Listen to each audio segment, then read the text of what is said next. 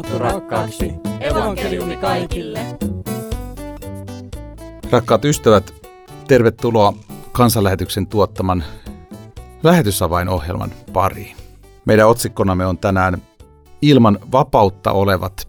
Minä olen Anssi Savonen ja seurannani täällä studiolla on tänään apulaislähetysjohtaja Teijo Peltola kansanlähetyksestä. Tervetuloa. Kiitos Anssi, mukava olla täällä.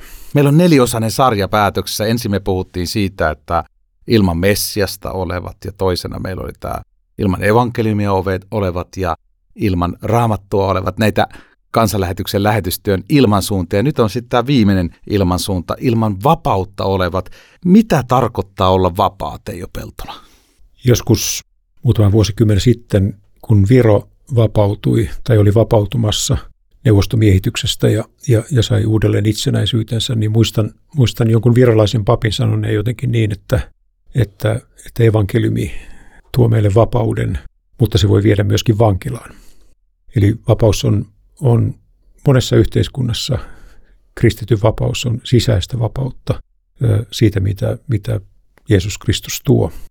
Sitten tietysti kun me puhutaan yhteiskunnan, yhteiskunnallisesta vapaudesta, niin, niin totta kai on olemassa selkeitä tällaisia mittareita, indikaattoreita.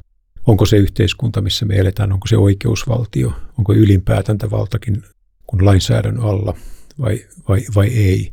Mikä on sanan vapauden aste, kuinka paljon viranomaiset kontrolloi kansalaisiaan digitaalisesti ja, ja näin. Ja tässä on aika laaja spektri, eikä maailma tässä suhteessa muutu yhtään näytä muuttuvan yhtään niin kuin avoimemmaksi pikemminkin päinvastoin.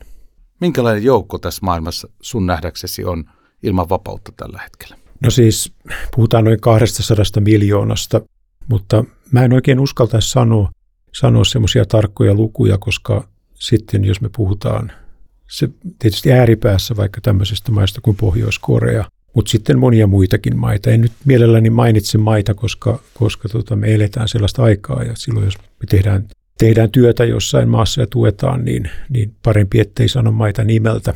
Niin, niin tavallaan se, että yhtäkkiä jossain, jossain maassa voikin vapaus aika nopeasti rajoittua. Mutta siis sanotaan, että puhutaan noin parista sadasta miljoonasta, ehkä suuremmastakin määrästä, jotka, joilla, joilla ei ole uskonnon vapautta tässä kun puhutte jo Peltola tällaisia asioita, niin tulee jotenkin hirmu kiitollinen mieli yhtäkkiä, että saamme näin vapaasti tehdä kristillistä radio-ohjelmaa, eikä tarvitse pelätä, että joku tulee tuohon studion ikkunaan kivittämään tai, tai mitään. Ihana tämä vapauden tunne, mutta nyt me kuulemme seuraavaksi ajatuksia Eskolta, joka on nähnyt sitä ja, ja toimii sellaisissa tilanteissa, missä vapaus ei ole samanlaista kuin meillä. Mika Järvinen haastatteli kansanlähetyksen työntekijä Eskoa.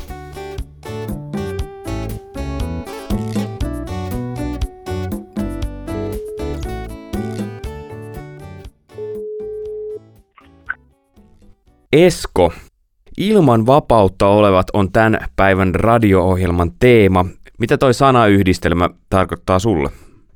Meille kansanlähetyksessä se äh, tarkoittaa sitä, että äh, jotain liikkeen ihan sieltä alkumetreitä lähtien. Se on ollut osa meidän näkyä, äh, kulkee niiden rinnalla, joilla ei ole vapautta kokoontua eikä mahdollisuutta hankkia äh, Jumalan sanaa. Kansanlähetys on halunnut aina olla vainottujen kristittyjen rinnalla, siellä missä se on meille mahdollista ollut. Ja omalla kohdallani se alkoi jo silloin siinä rippikouluiässä, kun isäni kanssa ensimmäiselle tämmöiselle vainottujen kristittyjen avustamismatkalle pääsin lähteen. Hei, miten muuten, kun sulla on tommonen historia jo sieltä, niin miten sitten niissä maissa, missä sä oot ollut aikoinaan, jotka on mennyt tämän kategorian alle ja nyt kun siellä on vapautunut elämä, niin miltä se näyttäytyy nyt siellä?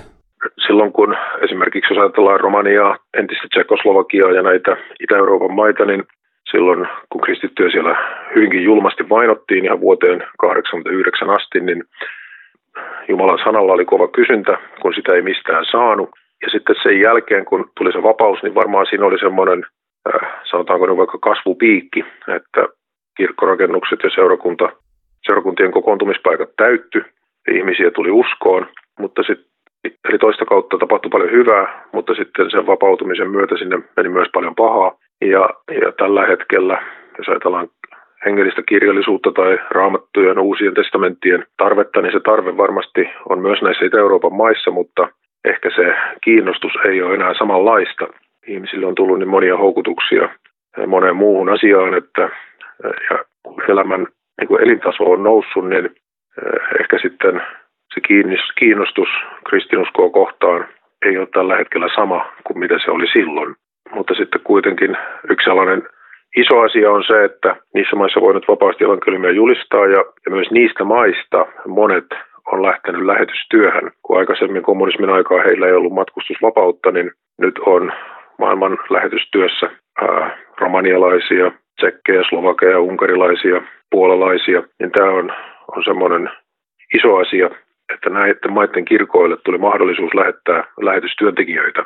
Sä oot 15-vuotiaana ollut ensimmäisen kerran tällaisella reissulla, ja mä tiedän, että sä oot, sulla on paljon kokemuksia ja tarinoita, niin voitko kertoa yhden muiston, joka kuvaa sun mielestä hyvin tätä ilman vapautta olevat?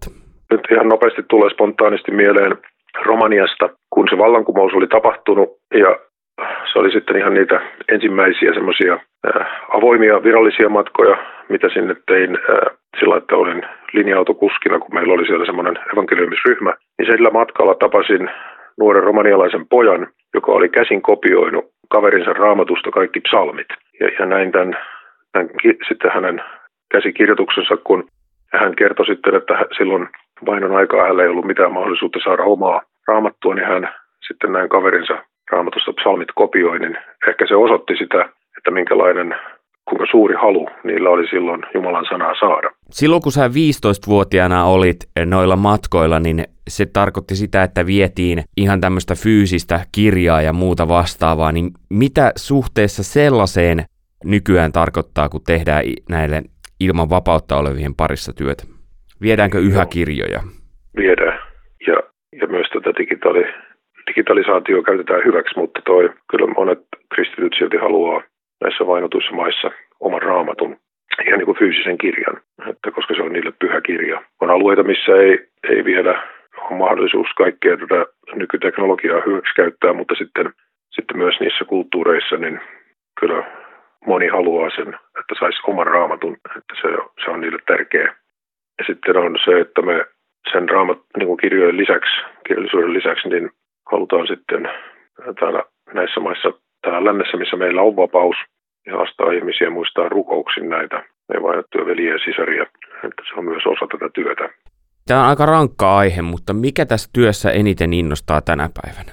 Mua henkilökohtaisesti tietysti innostaa aina se, että kun saadaan joku kirja jollain kielellä valmiiksi, tai erä raamattuja tai uusia testamentteja, niin se ajatus, mikä sieltä Jumalan sanasta nousee, että se sana ei koskaan tyhjänä palaja, niin äh, raamatussa on sataprosenttinen laatutakuu ja me voidaan uskoa ja luottaa siihen, että tavalla tai toisella Jeesus sitten sanansa kautta niille ihmisille puhuu, jotka sen sanansa vastaan ottaa. Ja äh, kun on alueita, mihin ei voi lähetystyöntekijöitä lähettää, niin jos sinne Jumalan sana saadaan jotenkin toimitettua, niin, niin me saamme uskoa siihen, että kun runsaasti kylvetään, niin kerran koittaa se päivä, että myös runsaasti niitetään. Vaikka me ei sitä itse tässä ajassa nähtäisi, niin, niin Raamattu kumminkin tähän antaa sen lupauksen, että Herran sana ei tyhjänä palaa. Tietysti sitten se, että jos joku on kovassa ahdingossa ja vainon kohteena, niin jos tämmöisen henkilön tai seurakunnan tilannetta voidaan edes vähän olla auttamassa, niin, niin siitä tulee kyllä itselle iloinen mieli. Hei, oikein paljon kiitoksia Esko. Hyvä.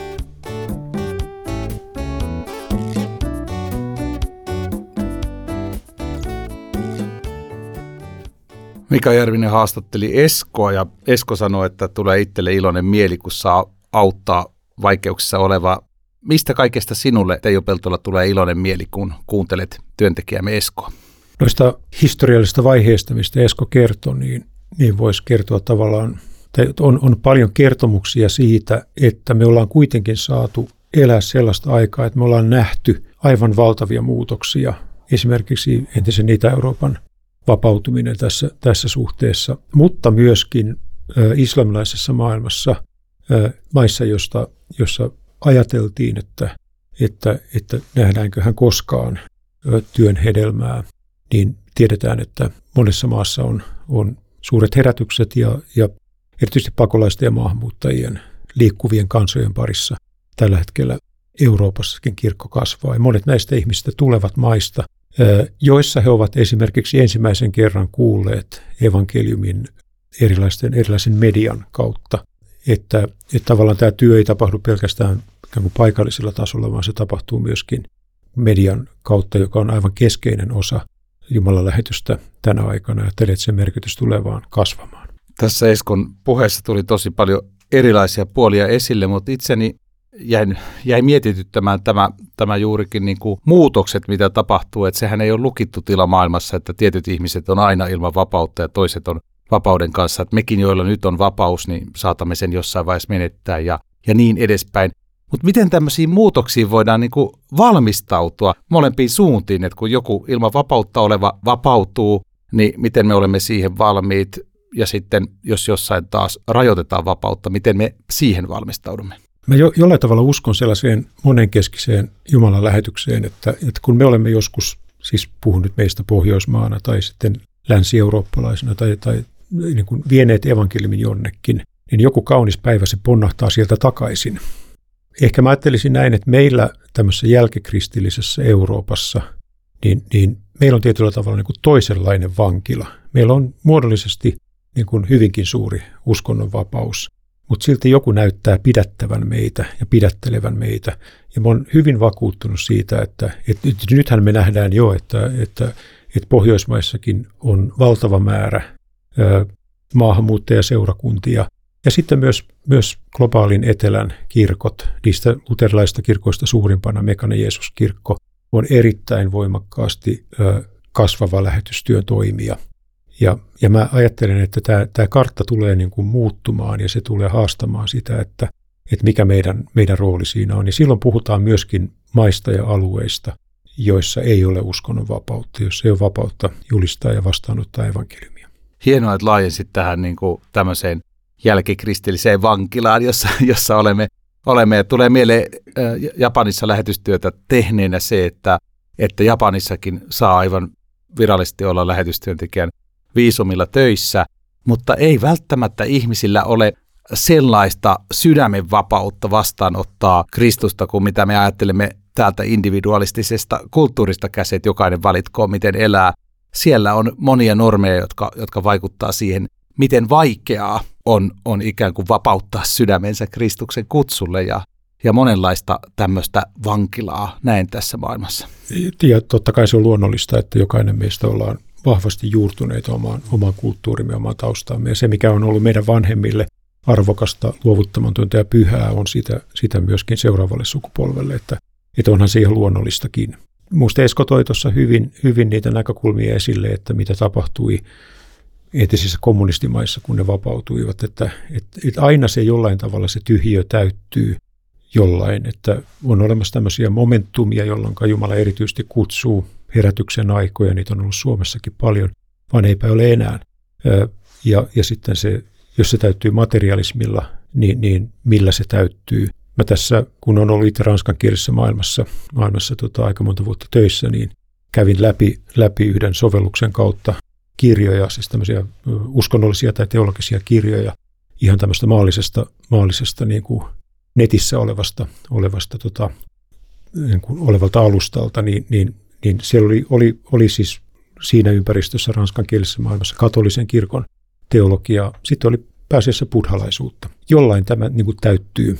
Ja, ja että Euroopan kysymyksen asettelu on hyvin erilainen, eikä meillä välttämättä ole, ole itse, uskonnonvapaus ei ole mikään itsestäänselvyys meilläkään. Kiitos Teijo Peltola, kun olit puhumassa näistä tärkeistä asioista.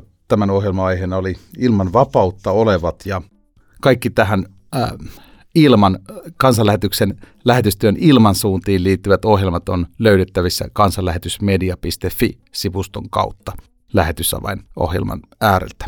Mainitsen vielä, että toukokuussa 26.5. järjestetään webinaari Globaalit megatrendit. Ja Jumalan lähetys. Tervetuloa mukaan.